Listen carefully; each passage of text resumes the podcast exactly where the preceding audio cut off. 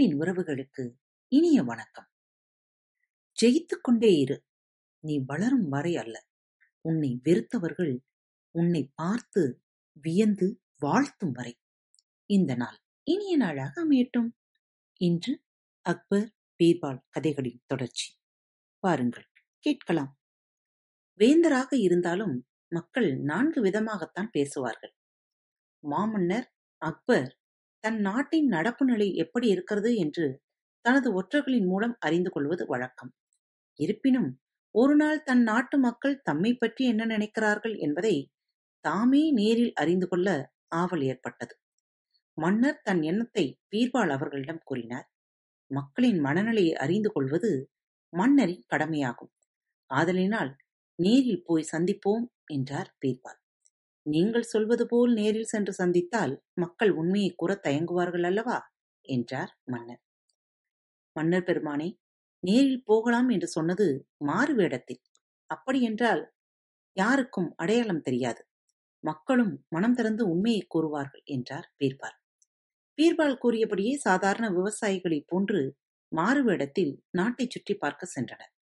வெகு தூரம் சென்றதும் ஒரு ஒற்றையடி பாதை குறுக்கிட்டது.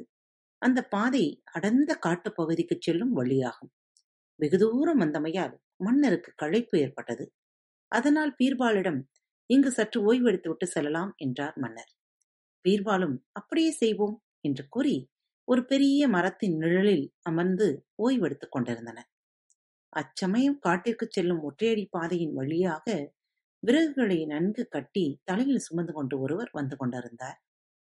அவர்கள் அருகில் வந்ததும் பீர்பால் ஐயா வயதானவரே இந்த கடுமையான வெயிலில் விறகை சுமந்து செல்வது சிரமமாக இல்லையா? என்றார். அந்த முதியவரும் இவர்கள் யார் என்பது தெரியாததனால் எனது தலையிலுள்ள விறகு சுமையை கீழே இறக்கிவிட்டு ஓய்வெடுப்பது நல்லதுதான். ஆனால் இப்போது கீழே இறக்கும் சுமையை பின்னர் யார் தலையில் தூக்கி வைப்பது? என்றார். முதியவரே கவலை வேண்டாம். நீங்கள் போகும் வரையில் நாங்கள் இங்குதான் இருப்போம். நாங்களே உங்கள் சுமையை தூக்கி தலையில் வைக்கிறோம் என்று கூறியபடி பீர்பால் அந்த முதியவரின் தலையில் உள்ள விறகு சுமையை கீழே இறக்கி வைத்தார். மூவரும் மரத்தினடியில் ஓய்வெடுத்துக் கொண்டிருந்த சமயம் பீர்பால் அவர்கள் மன்னரின் காதில் ரகசியமாக ஏதோ கூறினார். மன்னரும் சரி என்று தலையாட்டினார். பீர்பால் அவர்கள் அந்த முதியவரை பார்த்து ஐயா தங்களுக்கு நடந்த விஷயம் தெரியுமா? எனக் கேட்டார். என்ன நடந்தது? என்றார் முதியவர். நமது மன்னர் இன்று இயற்கை எய்திவிட்டார் என்றார் பீர்பால். இதனை கேட்ட முதியவர் அதிர்ச்சி அடைந்தவராக நமது மன்னர் இயற்கை எய்திவிட்டார்களா? இது எப்படி நிகழ்ந்தது? எவராவது சூழ்ச்சி செய்து விட்டார்களா இது உண்மையா? என்று மிக பதட்டத்துடன் கேட்டார். மன்னர் இயற்கை எய்திவிட்டார் என்றதும் ஏன் இவ்வளவு பதட்டம் அடைகிறே? என்றார் பீர்பால். பதற்றப்படாமல் என்ன செய்ய? நமது மன்னர் நாட்டிற்கு பல நன்மைகள் செய்துள்ளார். இன்று நமது நாடு செழிப்புடன் விளங்குவதற்கு காரணம் நமது மன்னரின் நிர்வாகத் திறமை.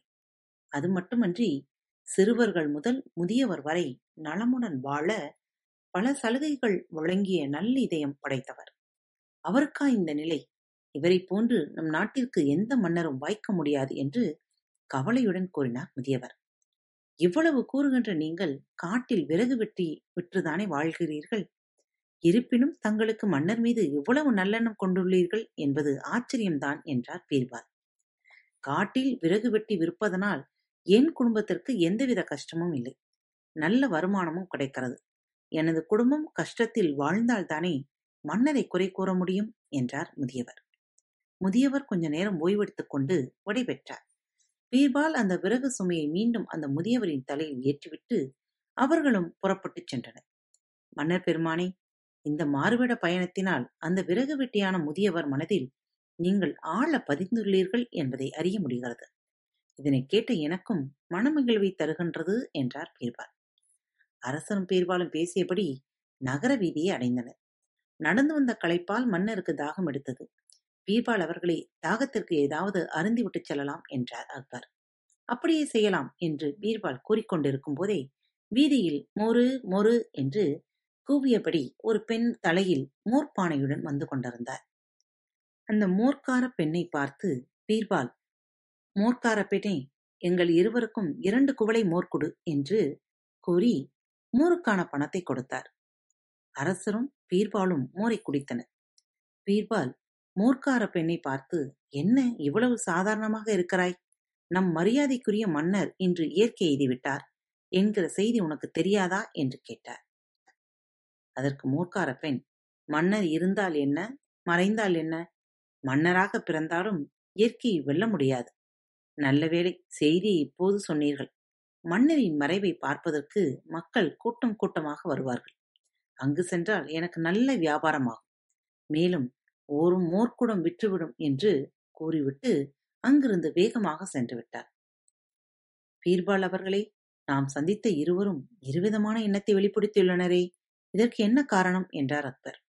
மன்னர் பெருமானே விறகு வெட்டி பழுத்த முதியவர் மன்னரான தங்களின் மீது பெரும் மதிப்பை வைத்துள்ளார். அதனால் இயற்கை எய்திவிட்டார் என்ற செய்தியை கேட்டதும் அதிர்ச்சியினால் மிகவும் வேதனை அடைந்தார் மோர் விற்ற பெண்ணிடம் கொஞ்சம் கூட நாற்றுப்பற்று கிடையாது. சுயநலம் மிக்கவள் சிந்தனை முழுவதும் மோர் அதிகமாக விட்டால் நல்ல பணம் கிடைக்கும் என்பதாக இருந்தது. அவளது எண்ணப்படி பார்த்தால் அவள் கூறியதும் தப்பில்லை என்றார் பீர்பால் அப்படியானால் யார் மீது தவறு என்று வினவினார்? மன்னர். மன்னர் பெருமானே தவறு நம் மீதுதான். ஏனெனில் நாட்டின் நலன் கருதி பல நல்ல செயல்களை செய்யும் போது மக்களை சிலர் போற்றுவதும் சிலர் தூற்றுவதும் நடைமுறையான விஷயம்தான். நாட்டில் எது நடந்தாலும் மன உறுதியுடன் தாங்கி மக்களின் நன்மைகளுக்காக நாடாளும் மன்னராக இருக்க வேண்டுமே தவிர மக்கள் இப்படியெல்லாம் பேசுகிறார்கள் என்று சிந்திக்கக்கூடாது. வீரத்துடனும் வேகத்துடனும் நாட்டை ஆள்வதினால்தான் பிற நாட்டவரும் தங்களை போற்றுகின்றனர் என்றார் பீர்பால். பீர்பால் கூறியதை கேட்ட மன்னர் நாடாளும் மாமன்னனாக இருந்தாலும் மக்கள் நான்கு விதமாகத்தான் பேசுவார்கள் என்பது தெளிவாக தெரிகிறது என்றார் மன்னர். மீண்டும் மற்றும் ஒரு கதையில் சந்திப்போம். இப்படிக்கு உங்கள் அன்பு தோழி. அன்பு நேயர்களில் பாரத் வலையொலி பக்கத்தை தேர்ந்தெடுத்து கேட்டுக்கொண்டிருக்கும் உங்கள் அனைவருக்கும் மனம் நிறைந்த வாழ்த்துக்கள். நன்றிகளும். பாரத் வலையொலி பக்கத்தின் நிகழ்ச்சிகள் உங்களுக்கு பிடித்திருந்தால் மறவாமல் லைக் ஷேர் மற்றும் சப்ஸ்கிரைப் செய்யுங்கள். நிகழ்ச்சிக்கான மதிப்பெண்களை ஸ்டார் உடவத்தில் மறவாமல் கொடுங்கள்.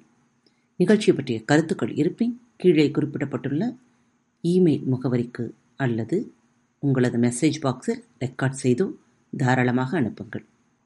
உங்களது கருத்துக்கள் தான் இந்த நிகழ்ச்சி மேலும் மேலும் வளர உதவி செய்கிறது. மறவாமல் எழுதி அனுப்புங்கள். இப்படிக்கு உங்கள் அன்பு தோழி.